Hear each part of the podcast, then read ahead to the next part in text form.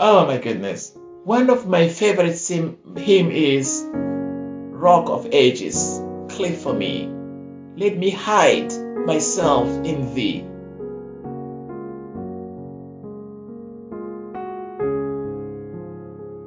My name is Joel Chris Podumba. I come originally from the Republic of South Sudan, which is a newly country that got independence in July 9, 2021. And I currently live in America and uh, I work with the Amedisys Hospice Care, which is a home based care. And uh, I work as a clinician. Mainly, my focus of area of uh, help comes from um, mental, uh, spiritual, and emotional counseling. And this is what I do for living, and also I help within the community where I live. Sometimes I wonder how other people handle themselves in times of crisis. I have a long list of things that I do, but I mostly start by being as calm as I can be just to make sense of the situation I find myself in. Nobody is prepared for unforeseen crisis. Even in sometimes there is a feeling in one that something is about to happen. In most cases, we are not prepared at all. Uh, Mr. Joel, how do you handle yourself in, in, in times of crisis? Well, when we when it comes to the time of the crisis, it is one of the most difficult times that you have to understand the magnitude of the problem that you are going through. And when it is the problem is whether it is a physical problem, if it is a physical problem, then you have to find a way of getting out of that place. If it is if it is um, an environment that causes the crisis, then I usually get out of that environment. And if there are some factors that causes those crises, I have to find out what are those factors. And I will deal with those factors one by one to identify because those could be the root cause of the crisis.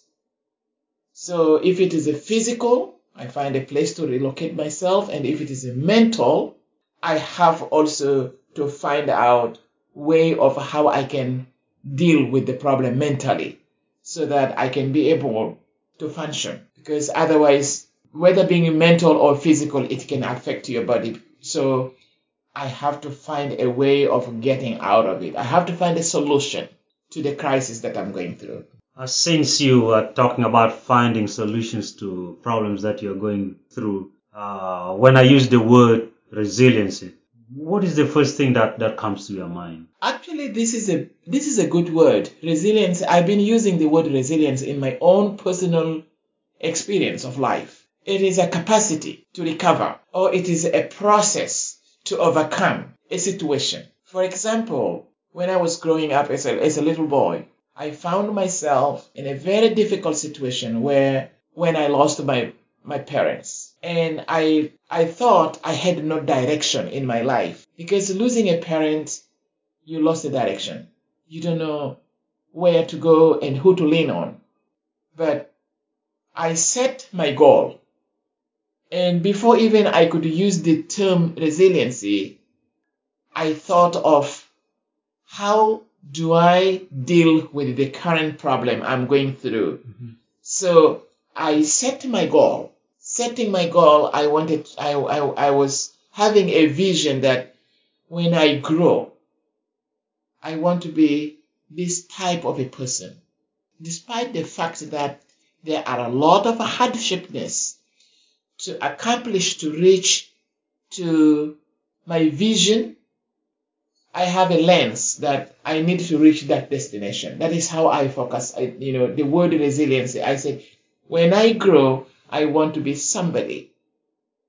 And somebody that will use the difficult situation, my hardshipness, to be a roadmap that can show me that it's not only the problem that can hinder somebody Mhm. from success, but it is the word resiliency. It is through resiliency to recover, putting an emphasis that I need to reach there. Mhm. Like when you take a piece of stone and you throw the stone with your strength, where the end of that stone ends, Mhm. that is going to be your destiny. So I always find myself when I I pick a stone and then I throw, that is my vision that I want to reach that end where the end of the stone where my stone fails.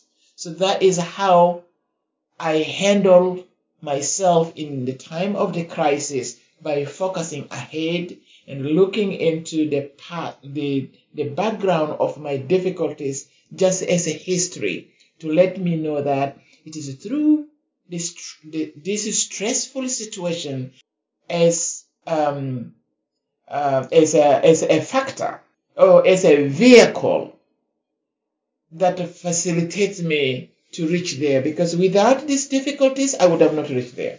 That's that's interesting because when you talk about when you were still uh, a young boy, uh, I do remember my dad used to tell me that I shouldn't worry about falling down because one cannot avoid falling down in life.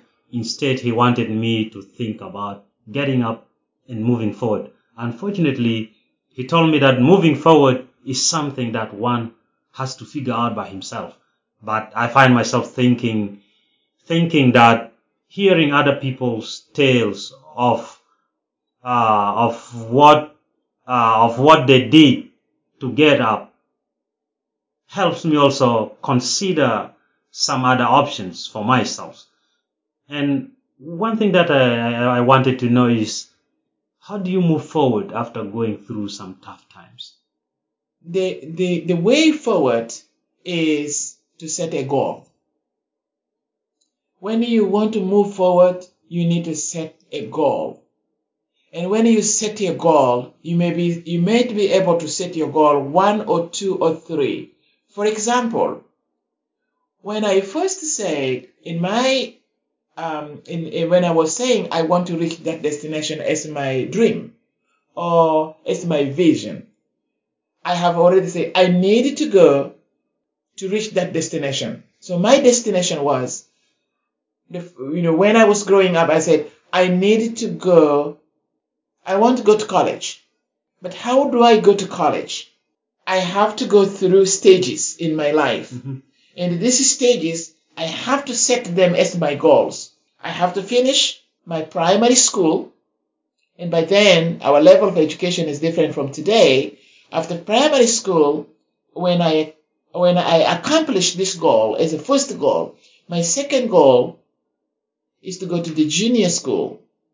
And then after going to junior school, my third goal is to go to high school. And then after going to high school, my fourth goal is to go to college.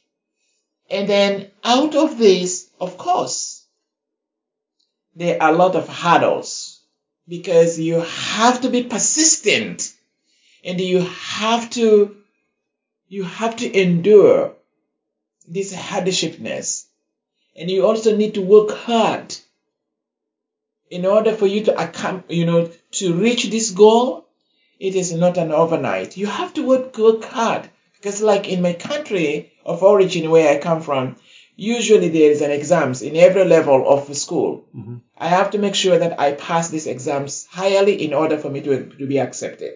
So those are some of my goals that when I set them and I have to accomplish them. And that is true. I went through all of this until I enter college.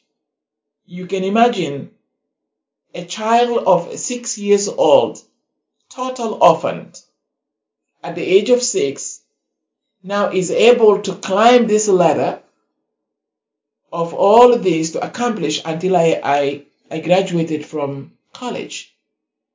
And I continued, not only ending in college level, because I was also thinking that I need to go to, uh, to graduate school. Mhm. I also accomplished and I got a graduate school because my goal of accomplishing all this is I need to help people. And that's why I work as a clinician right now and I am helping people.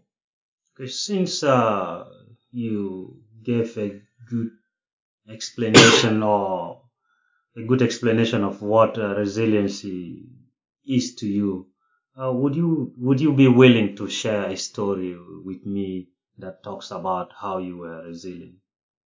Yeah, um, one of the uh, stories that I can tell you how I used resiliency as um, a vehicle to facilitate all this is my working hard to obtain my degree in social services. I did not intend to look in any other, in any other profession, but I used my resiliency to obtain my social service degree because of the past story as you as I mentioned in the beginning that the worst thing in this world is when you lost your parents. When you lose a parent, you become very dysfunctional.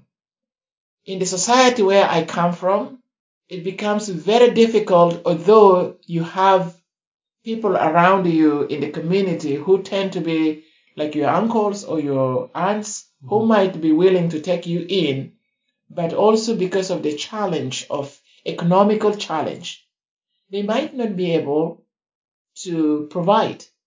And what, what I mean by provision is just a daily meal. And I use resiliency even when I am in a very difficult time, when I am so hungry. I have to convince myself that one day I will be able to feed myself because hunger can be only temporal. It's a temporary thing, but one day I will do, I will be in a better position. And indeed, today I'm working, I'm earning, and I'm helping. And this is one of the difficult things that I want to share with you is being an orphan.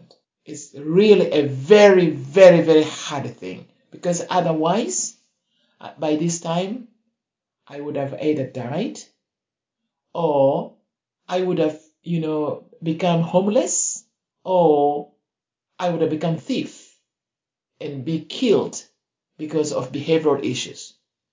So this is, those are kind of the scenarios that I usually feel very comfortable to share with the people so that from this story, do not think that, you know, even when you drive under a tunnel, don't think that there is no life under the tunnel.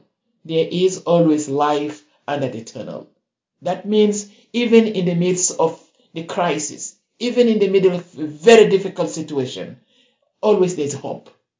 That's how I really want, I wanted to share with you about the stories that I use my resilience to overcome. Thank you. Uh, since you managed to overcome that uh, difficulty in your life, is there any person who helped you to give you strength or courage in the time when you are down, when you are really down? Yes, that is really a good question. Um, we we we are a community. That when I talk we are a community, I talk of the group of my people that I come from, from my country of origin. Even here in America, we still use I still use the word we because we are a community. And the community approach is usually a key in bringing up somebody or encouraging somebody. In other words, it is a way that within the members of the community, somebody will lift you up. So, having a good community with a good culture is one of the ways that facilitate or encourage me to overcome the difficulties to be successful. That is number one. Second, I come from a Christian community or from a Christian religion where in our church we always take care of each other as, as, as members of the church. And not only when I talk about a church, I'm talking in a nuclear point because no, I don't want to generalize all the other churches. For example, from a small nuclear parish that I come from, we have people within the church that they are always there for you at the time of the need. They can even look at you physically. They can detect whether you're hungry or if you lack health support. Always there is somebody there that can show up and and ask you if you need some help. And sometimes there are some people who that can provide emotional support by just inviting you to come home and spend maybe a night with them and have you know meals together or stay and play with the, their kids. And you find yourself you're not alone. There is always somebody there for you. So that way those are kind of the people that are there and then also having good people very good people not involving into wrong group of people that can easily influence you negatively. It can also help you to grow up successful. Thirdly, if you are a good person, you will get good people that will care that will care about you. And that is when even when I talk about my education, I got the education support from people that even I have no idea where they come from, but they came to my life to support me and to provide me financially, and that is how I am successful. By myself, I wouldn't have even afford to go to college and pay for all these expenses where I have no source of income. But there are people always that are available if you're a good person that you will come across them. One thing that uh, mostly personally that helps me a lot when I am having hard time as an adult, I listen to a lot of music. Mm-hmm. As, as, as an adult, do, do you have any type of music that you listen to when you're always in trouble and it calms you down? Absolutely. I use the hymns. So hymns are basically those are traditional music, uh, specific for worship. So I use those hymns, the old hymns, not contemporary music. I'm not somebody who like contemporary music because they are very destructive to me in my faith. Although they are, some of them are faithful songs, but the way the music is played, the instruments are played, Mhm. they are very destructive. I like always very soft music. And when I listen to this soft music, it calms me down.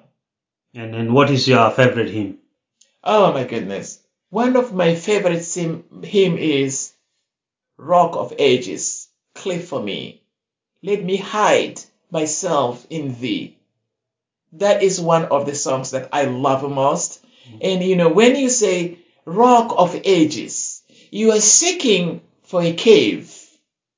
You know, when you say, let me hide myself in thee, meaning that there is a cave that you want to go into and hide yourself there so that you're protected.